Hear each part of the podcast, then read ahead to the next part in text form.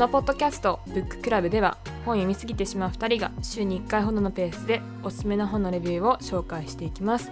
今回紹介するのは現代思想入門です。お願いします。お願いします。今の間は何だったんだ？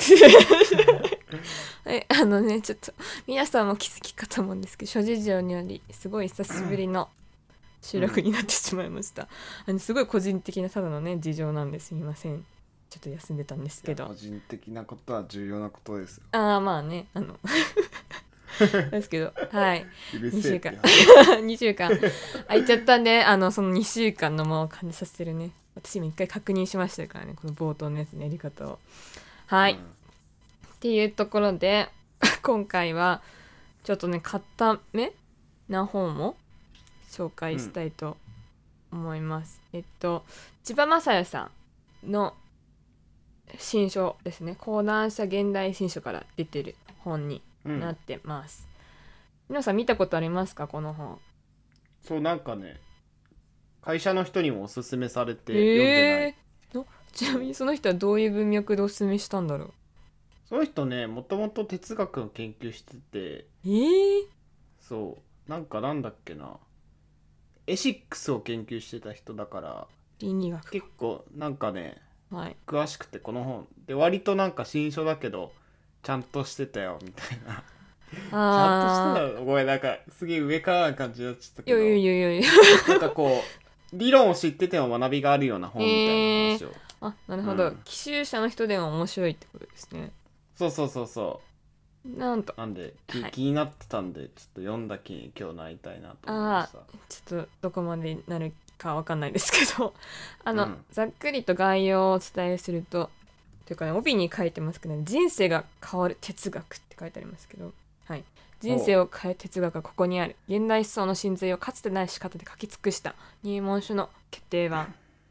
デリダ・ドゥ・ルーズ・フーコー・ラカン・メイヤス。ー複雑な世界の現実を高解像度で捉え人生を発掘する現代思想のパースペクティブでえっとこの紹介文のところと帯のところにもですね「えっと、はじめに」の冒頭の「あはじめに」って冒頭に書いてある文のところ引用されてるんですけど現代思想は秩序を強化する動きへの警戒心を持ち秩序からずれるものすなわち差異に注目するそれが今人生の多様性を守るために必要だと思うのです。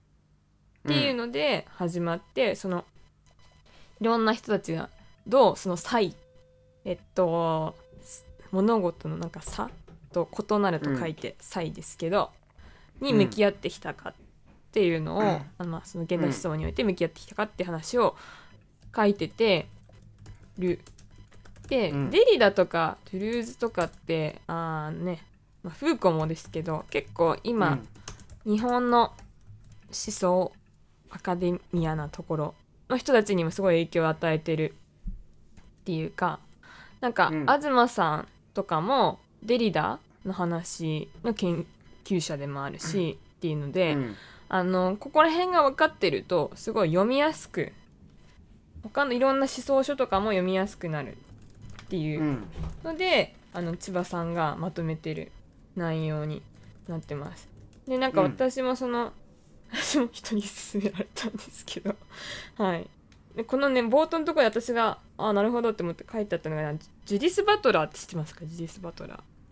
ジェンダートラブルでしあょ、おーさすが。うん、買って読んでない。そう。難しいですよね。これねジェンダートラブルっていうのはジェンダーセクシュアリティについて勉強しようと思ったら一度問わなければならない本なのですが本書で説明するああデリダの脱構図的な考えと精神分析の知識が前提になっています。しかも何の断りもなくそうなんです。っていうふうに書いてあってへこれを読むとわかるよって。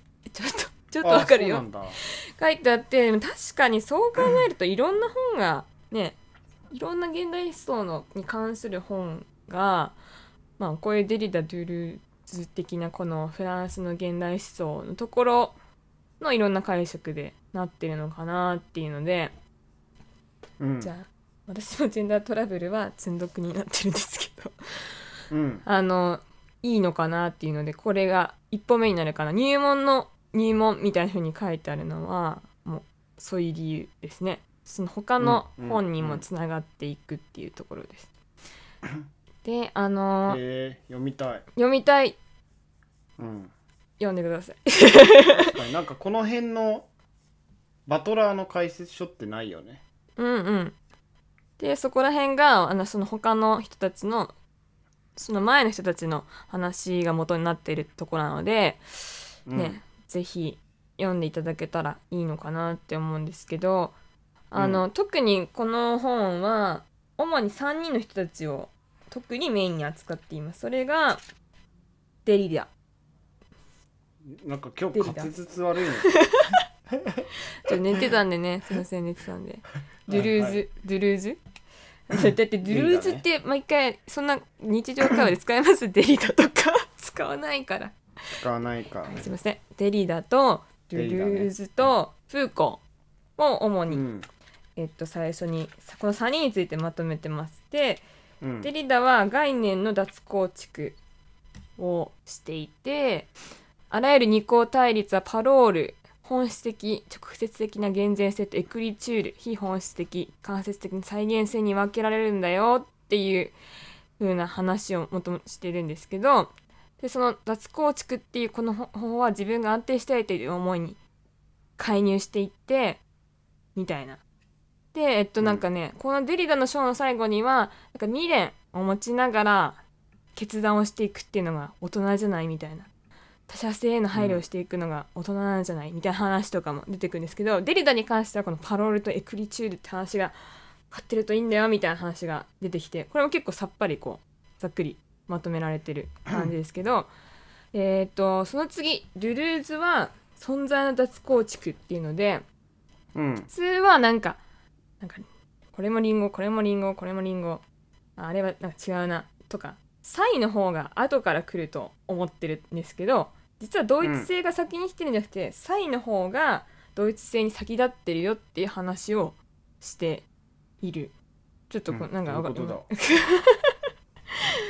って言い方ですけどわかりますか？私もちょっとねすいません。これをこれを濃度薄めにかい 話してるのが申し訳ないですけど読んだら分かること今ね濃度薄めに話してるんですけどともかくね差異は同一性に先立つっていうのがね、世界は差異でできてますよ。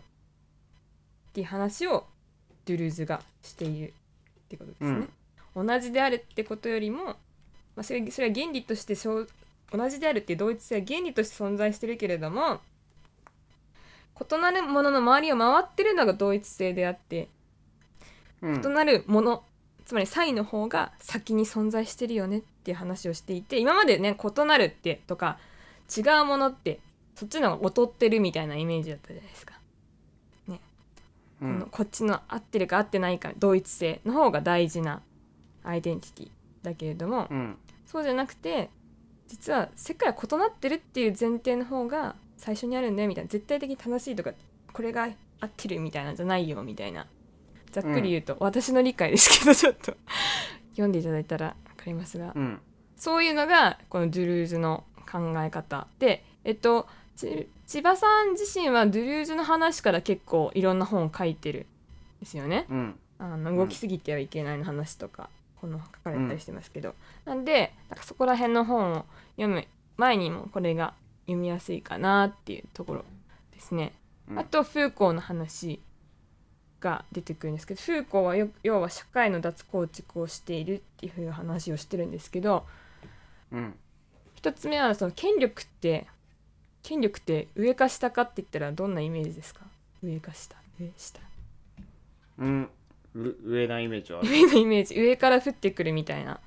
ね、うん。もののイメージがあると思うんですけどもフーコーは権力は上からもやってくるけども下にいる支えその権力のによって虐げられてる人たちからもそのふ権力の構造って支えられてるよっていう話をしてて権力は下から来るっていう話をしているだから上から押し付けられるものじゃなくて下からそれを支える構造もあるからただ単に、あの上を糾弾するだけだと権力構造から逃れることはできないんだよって話をしてるのがフーコーだよみたいなうん話をしています。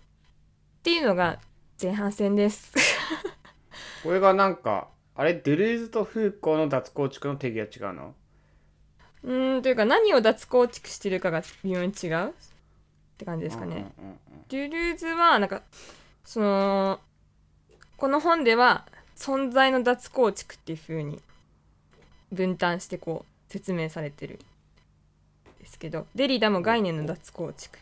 でフーコーはそのその権力関係って意味での社会の脱構築をしてるよっていうのが前半でまとめられてるんですけどなんかちょっとうまく説明は全然できていない申し訳ないんですがなんとですねこの3章その3章にまあかけてねフーコーの話をしてるとデリダドゥルーズの話をしてるんですけどそれについてのまとめっていうのもこの本はここまでのまとめって感じで入れてくれてるので、大変うん。読みやすい構成になってます。読んでください。っていうところですよねちょっと。なんかはい。聞いてるイメージだとはい。共通する部分としては違うと思ってる二項対立のものも実はこう裏表になっていて同じ部分があるんだよみたいな、うんとか。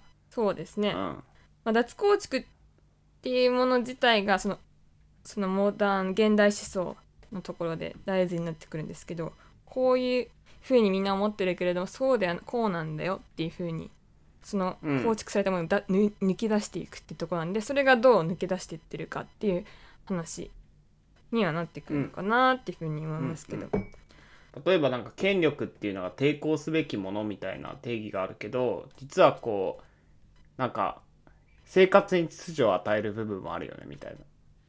あー。まあそれももしかしたらあるかもしれないしうんこうの言ってる意味で言うとが反抗すするもの。が自分たちがむこう上に向かってわーって言ったら崩れて、うん。新しく権力握れるみたいに思ってるけれどもまあそれだけではなくて我々がなんだかんだそのシステムを支える側になってししまってるとかいう話ですかね、だから簡単に倒したところで権力構造から抜けれるものじゃないよ。倒せばいいって思ってたでしょ今までみたいな感じですかね。革命を起こせばいいと思ってたでしょ、みたいなうん。ところうん。ですかね。うん。で、うん。これはその前半はその3人が重要だよって話をしてからちょっと前の第4章のところはニーチェとフロイトとマルクスについて触れてその現代思想っていうのはどういうところから来てるかっていうと、その正しいって思われてたものじゃなくて例えば無意識なものとかうん。に,、ね、あのにフロイトとかはね注目してるんですけどその要はやばいものこそクリエイティブだという二次性的感覚、あれをた遡るとこの3人になるっていうふうに言ってて、うんこの3人のことについて触れててそれは第5章では精神分析の話とかをしているっていう感じの構成になってるのでその3人だけじゃなくその大元がどこにあるかなっていう話と、まあ、その3人の後の後継者の話ですよね。えっとさっきあらしの説明したメイヤスとか出てきたと思うんですけどそこら辺の人の話とかも出てくる。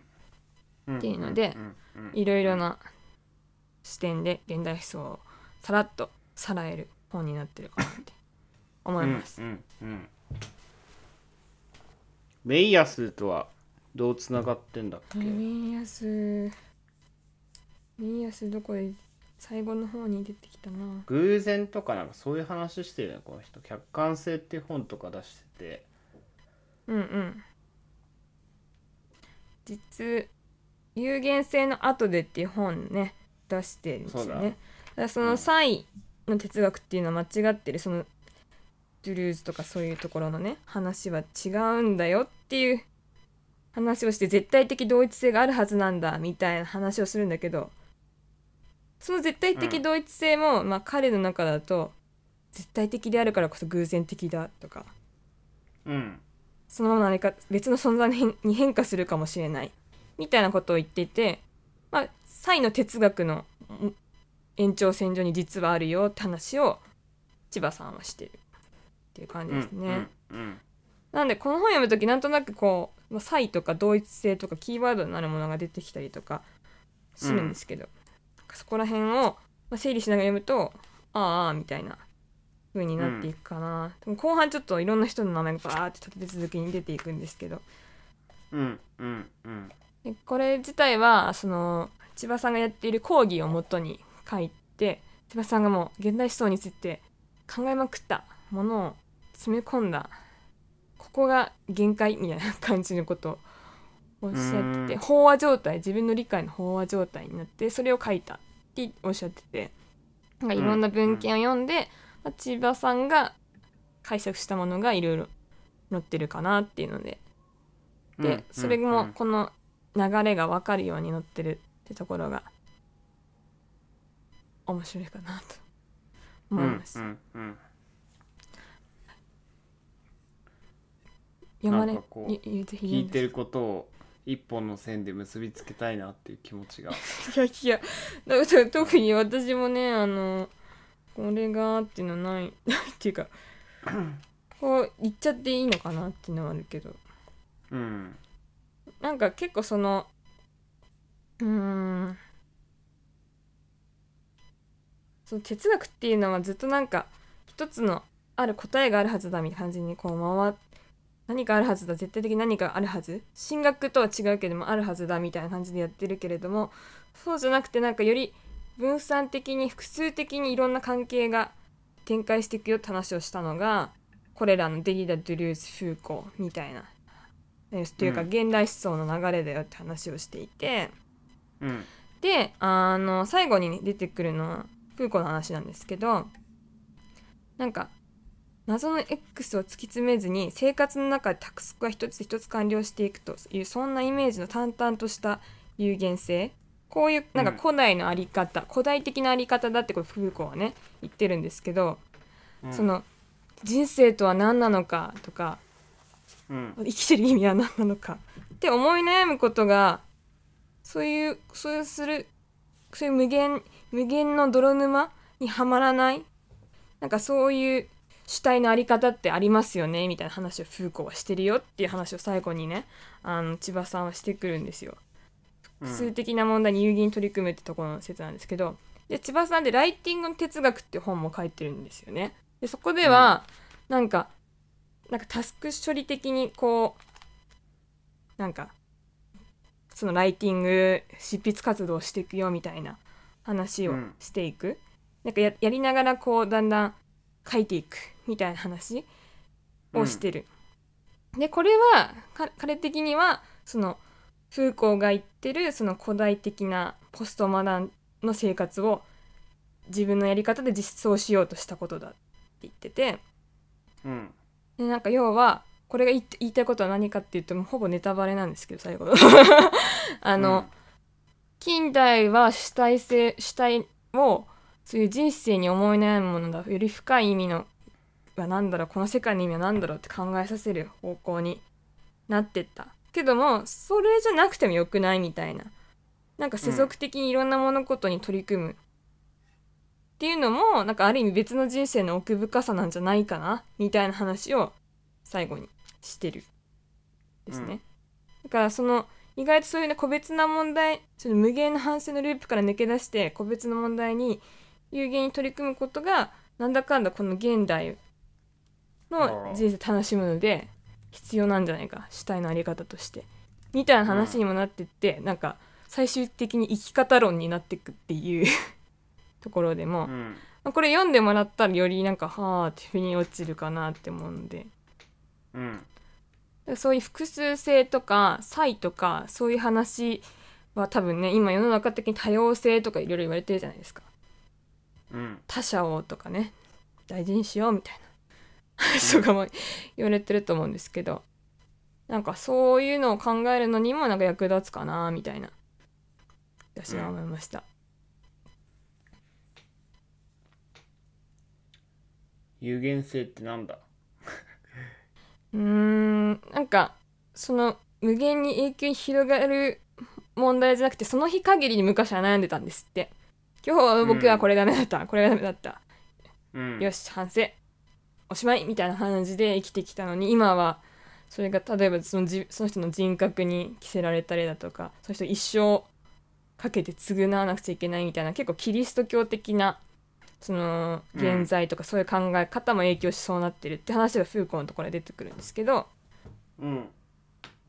そういうあり方は最近のものだよっていうのがフーコーがある意味うん脱構築した話ですね、うんうんうん。もっと有限的なあり方をしてたんだよって話が出てきたりうんもします。うん。うんうんうん。っていうあのですね新書なんですけど ちょっと説明するとどんどん内容になっちゃうんですけどこの本の最後のところにあのですねおすすめのコーナーがあってですねうん。現代思想の本をどう読んだらいいかっていううん。おまけみたいなコーナーがあるので、あの多分ニナさんはねそもそもあの現代思想っていうタイあの雑誌をよくね買ってた時期もあったって伺ってるので、うん。最近読んでないの 私も全然読んでないですけどそういうのをなんか読む時に役立つマインドとかがおまけ的についてますので、なんかこれを通しで読んでみた後に知識的にやった後になんかハウツー的なねやり方も置いてあるんであの、うん。そういうのでも意味でもこの本読みやすいい読んで価値ある入門書かなっていうところですね、すいません。なんか長くなっちゃった話してたことが。うん。って感じですけど。なんて言ったら なんかこういう分野に興味ありますか？ニノさんはいやなんか読んではいるし千葉さんの本も読んだことはあるけど。はいはい。なんかあれやね。こうなんかて哲学って結構秩序を与えるものっていうイメージもあって。はいはい。でもなんか脱構築っていう議論からなんだろう。こういわゆる相対主義みたいなうんうんうん。感じに多分考えがなっていて客観的なものも実はこういわゆる事実っていう積み重ねの中で客観的なものになっていったりとかうんうん。あとはなんか自分がこう信じていたそれこそ信念みたいなところも、うん。なんか見方を変えてみるとちょっとこう否定せざるを得ないみたいな感じになってきていて、うん。まあ、そうなるとなんか何もできなくねみたいなこう気分になってくるじゃん。はいはいはい。結構相対僕のまだなんか浅い解釈というか理解なんだけど、はい。ななんか相対主義って結構救いがないうん。話だなみたいな、だうん。脱構築から生まれる考え方って結構なんか希望を持てなくなっちゃうなみたいなところがあって、うん。なんかそれに対してこの人たちはどう回答してんのかなみたいな。はい。まさしくその話が第7章に出てきます。おう というかその第7章。なんかね、最後の方のところはポストポスト構造主義っていう風に出てきてますけうんど。ああやっぱあるんだそういうの。えっていうかそのこういう現代思想のそういう傾向ですよね。その脱構築の傾うんうんうん。向は単純化され素うんうんうん。朴な相対主義として捉えることがよくあります。物事はどうにでも捉えられるそういう立場を取っていると歴史性主義になるとかポストトゥルースと言われるような勝手な事実認識がつけ陰謀論を共有することになるのではないかと言われたりするんです、うんうんでなんかここら辺のそこら辺のこう否定否定っていうかまあそう言われてんだけどこうなんだよみたいな話をあの八葉さんもしていく。それがえーっと話っていうのはえーっとこの名安とかそういう話。うん名安らとかたちの実在論とかが、まあ、そういうのの批判。現代思想に対する批判に似たような議論をしてて。でもそれははい。目安の議論はもっとそういうなんか常識的に考えか的に考えて歴史的事実でちゃんとあるよみたいな話よりももっと深いところにまで到達してますってところで説明をね、うん。あのいろいろしていってるのでなんかそういう相対主義的な話にもな切り込んでってる内容にはなってますけど、っうん。て感じですかねなんかあんあんまりこれよ話を聞きたいな。あとなんていうんですかね。これを読んでるとそのなんかあんまりそういう相対主義的な感じじゃないんだろうなっていう理解でここまで進んでっちゃうんですよ。この7章に至る、7章最後なんで。なんか、うあなるほどなるほどって思って読み進められる。あ確かに確かにみんなそういう批判をしてるよなみたいな。どっちも悪くないじゃんみたいなね、うん話してる感じになっちゃうふうに思う人いるだろうなって思うんですけどなんかあんま読んでるさなんかはあんまりそういうふうに思わなかったなーっていうところはあって、うん。なんかそれがなんでなんだろうなっていうのありますけど、うん。あそれもしかして千葉さんがうまくそこら辺をなんかあんまり相対主義っぽく捉えない説明してくれてるのかなって気もうん。するんですよね。あとなんかえ異なってることがいいんだ。才がば才万歳みたいな話をしてるっていう感じに、要はねあの批判されることもあるけどなんかまあそうじゃないニニュアンスもなんか感じられるのかな。なんでかわかんない。です、あんまりそこは読んでるさなんかはあ世の中にはそういう人も確かにいるなって感じだった。うんうんうんでなんかそれがなんどこから来てるのかあれですけど。だしその最後のその千葉さんがその今私がフーコーが言ったみたいに古代ポストモダン的な生き方古代的ポストモダンみたいな生き方有限性の中で日々の複雑あの複数ある問題に取り組むっていう主体のあり方も必要なんじゃないかっていう話をしててパートは一番最後にあるんですよ。だからなんか、それもあって結構、うん、相対主義で何もかも希望がなくておしまいだなっていう風な感じにはならないかったかな。うん。っていう読後感です。うん。これはなんか読んで解釈するしかないのかな。うーん。でもなんだろうまあちょっと私がそのどういう内容かなっていうのを追うのにいっぱいいっぱいだったのもあるかもしれない。うん。っていうくらいあのあんまり新書だけど情報量が多いので、うん、うんっていそううのか。まあなんかそうだね。なんか結構実用的に考えてしまいがちだけどなんか別にその脱構築っていう理論自体が人に希望を与えなきゃいけないっていう役割自体を帯びてるわけではないからね。あだからね。なんか哲学は哲学としてのこう記述はするけどなんかそれが決して 耳障りがいいものではなきゃいけないみたいなところはないから、うんうん。ただなんかだ脱構築し続ける先にうん。なんかこうじゃあな何を信じていけばいいのかみたいなところもちょっと気持ち的にはあるがあーでもなんか私逆にあれかなそのいろんなものがあるんだなっていう方が希望が持てるところがあある人だから、うん。その相対主義的な批判っていうよりかはその全て一つのものでなくてはならなんかこう同一性が保たれてるんじゃなくてなんかそういうふうな同一性に向かってってる状態だよみたいなことをまあ要はドゥルーズとか言ってるんですけどなんかそういう考えの方がねなんか凝り固まらずにやれて希望があるなって逆に思うからあんまりそこを批判、悲観的に捉えてはいなかったかなっていう風な感じですかね。それに答えるとするなら。うん。なんかそこが絶望的っていうよりかはなんか1個しかないって思うから絶望的に なるところもあるのかなみたいなね。うん。うん。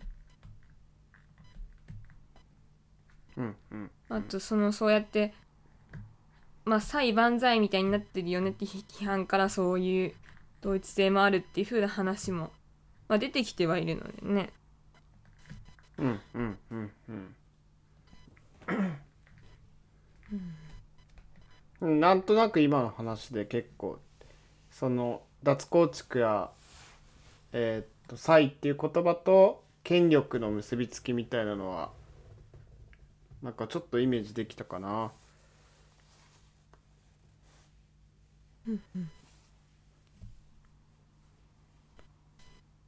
そうですね。なんだ。あんなんかうん。あんまりなんかえー、もうやだなーみたいな 感じうん。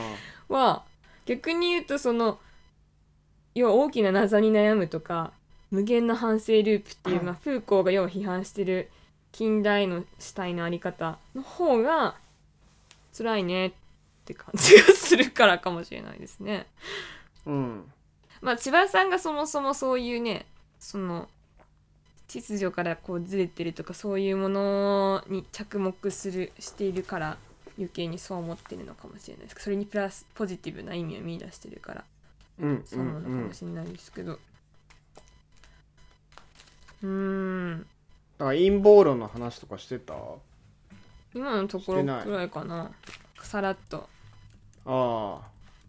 こういうのもあるけどみたいななんか明確に分かりやすいこう説明がないからこそ分かりやすさにこう飛びついてしまうみたいなとこってなんかあるような気がしてて。うんだから陰謀論っていうもの自体が秩序を与えてくれるものみたいなね。うんうんうん。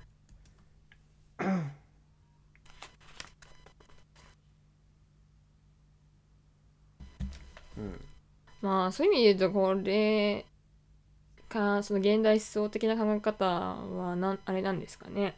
そういう簡単に秩序なんて与えられると思うのよみたいな。そうそうそうそうそう思ったなんか。話をしてるからまあそれをそれポストチュルース的なものに対してはまあもしかして新しいとこかもしれないですね。うん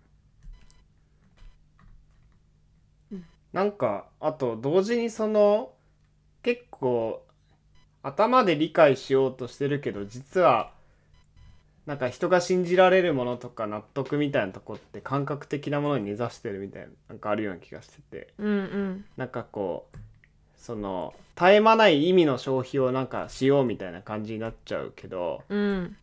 なんかあこれに飛びつけばいいんだみたいなこの考えが次は大事なんだみたいなあ TX だ、AI だみたいなのさ あるじゃんか。はい。でもなんかもっと本質的に大事なのはそのすごい感覚的にこっちの方がなんか正しいなみたいな野生の感みたいなうん。な気がしてて、うん。なんかこれ多分哲学で議論してないからなんかすごい学者とかにもこれそうな気がするんだけど。でもなんかあのこの前紹介したジェニー・オーデルのなんか何もしないとかまさにそうで。はいなんかこういうのがこう脱構築で悩んでしまうっていうのはなんか自分の中でなんか秩序だったりとか正しさっていうのがなんか落とし込めてないからなんだろうなみたいなのね。うーん。なんかちょっと思っちゃったりした。うーん。うん。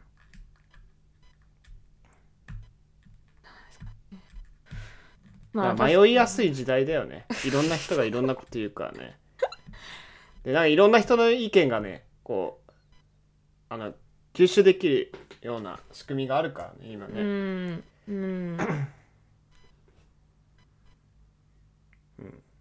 でもなんか、うん、なんか日々のことに日々っていうか大きな問いに思い悩める今我々は一個一個のことをねやり進めていくっていうのがある意味別の人間としての深さになるんだなっていうのはすごい思いますけどね。っていうのも私も千葉さんに惑わされながら。うん。なんか使えるキーワードとかをねパッと使ってねあの読んでっていいんですよみたいな感じで千葉さんはどっちかっていうと。これとりあえずこれ読んでこう。デディスバトラーとかにね乗り乗り込むでもいいしなんかもっと気軽にやっていいよってタイプの方なのでねこういう感じの入門書を書いたんだろうなって思うんですけど、人によってはねいや減点当たれよとかねそういう人もいると思います、うん学者の中でも。ううんん、って感じですね。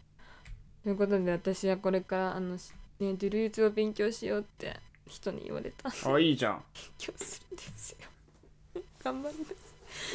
とりあえずそのね勉強に私はこれ読んだっていうネタバレです。そういう勉強会があるの？そうなんですよ。やるんです、へこっそりやるそうです。なんかね当事者研究のことをやってた勉強してたらドゥルーズじゃないかってその人は思ったらしいです。まあ要はね差異ですもんね。それぞれのね、あちょっと分かってないからなんか教えてほしいなそれ。えー、私もちょっとね分かってないですけど。当事者研究っていうのは、まあ前熊谷さんの本を紹介しましたけどあややさんと、うん。まあ、それぞれの人が自分たちの症状をこう自分たちが研究するっていう話ですよね。そのうん。自分自身のことをめちゃくちゃ個別な話を、まあ、研究としてやるみたいな感じ。なんかそれがね、ドゥルーズだってその人がおっしゃってて。ドゥルーズ的な考えだっておっしゃってて。私もまだ分かってない。うん。ですけどなんかちょっとこの本でもったのはそのサイの哲学っていうのをこのドゥルーズがやっていてなんかその同一性よりもサイからサイからでさ世界ができているんだって話とかなんかああ当事者研究に近いのかなってなんとなく思ったりだとかね。そういう差異が集まってる中で、あそれはこうかもよってなんかその同一性っていうかルールをちょっと原理を見出していったりするのもなんか当事者研究話しながらやっていくっていうのも、そういうとこなのかなって思ったりしたんで。まあまたそれはあやったら報告します。ということでなんか長々と話しちゃったんですけど次はみんな、あのイノさんあれですよね読書サボってたんですよねこの期間 何読まれる、ねなんか読みますか？かったし。皆さんも秋秋私苦手です。うん。秋苦手に大人になってからなりました。季節の変わり目とか何？って思ったんですけど。うん。苦手です。ねえなんかもうちょっと服がねこう長袖のシャツくらいが心地よい季節がもうちょっと続いてほしかったですけどね。なん確かになんか急に気変わってたよね。そうなんかもう上着いるじゃないですか。全然このままが間に合ってない。いつか暑い日が来るんじゃないかっていう恐怖心あるじゃないですか。ほらうん。28度とか来るんじゃないかなみたいな。まあそんな予報はないんでもうすけど。来ないんじゃない？わかさすがんないに？でも今日もなんかうん。25度超えてたりしてたんでこっちはビビってます。体調に気をつけて過ごしてください皆さん。ね。もうあっもうあとという間に11月だ。そうですよ。あとね2ヶ月ちょっとしかないですから今年も。うん。うーん。今年の目標作ろう。自分の目標脱構築させよ これとこれと言ってたけど本当なのかって。うはい。これはこうなんじゃないかって。ななって。うーん。まあでも確かにな。ちょっとね。なんか何勉強しようかね。結構ね今ねわからないんでね。結構いろんな本を読んでますね、でもねあのねやっぱこの本読んでまた本の話もしたけど。この本で読んでよかったなって思ったのは最近読んだ別の本でもデリダ・ドゥルーズの話になって。うんやっぱり読んどかないと分かんないな。デリダ・ドゥルーズで何言ってるかなんとなく分かってると読みやすい本って増えるんだなって思ったんで。まあちょっと勉強しようと思いましたけど、自分が何でねやるかねちょっとねねいろいろ悩んでます。おすすめの本があったら皆さん教えてください。って感じですけど。ないです。えないですひどいですね。こうなんかざっくりしたあでも最近なんかカントの「医師の倫理学」っていう本を読んだんだけど、へえそれ面白かったかな。へえうんすごいいいドイツのドイツで研究してる日本人が書いた本なんだけどそれはすごい。めちゃくちゃ説明がうまい本だったね。うん哲学の入門書でもこんなにいい本なかった本かも。なるほどなんか私めっちゃ分かりやすいね入門書。すごい私の説明で分かりにくくさせちゃって申し訳ない。よん今回のやつちょっとねあのちょっと私がボケてたのもあってうまく説明できなかったんですけど本自体はとっても分かりやすいね、うん。この本ね。反省まあしてます、いいろんなトピックが学べるっていうのはそうなんですよね。ちょっとねあのねいろんなトピックがあってちょっと一言では私が言えなかったたのうん。まあ生きやすくなるように哲学使うのもありっちゃありなんでしょうね。そういう意味でね、うん、あんまそういうものと思って向こうの人は書いてないだろうけど、自分の人生においてね、どう設定するかは、うん、皆さん自分次第なんでね。読書する人次第なんで、はい。まあニノさんが次何の本を選ぶか皆さんこうご期待で。ね。お願いします。大丈夫ですか？言い残すことはないですか？はい。はい。わかりました。ということで今回は以上になります。今回紹介した本は現代思想入門でした。次回もお楽しみに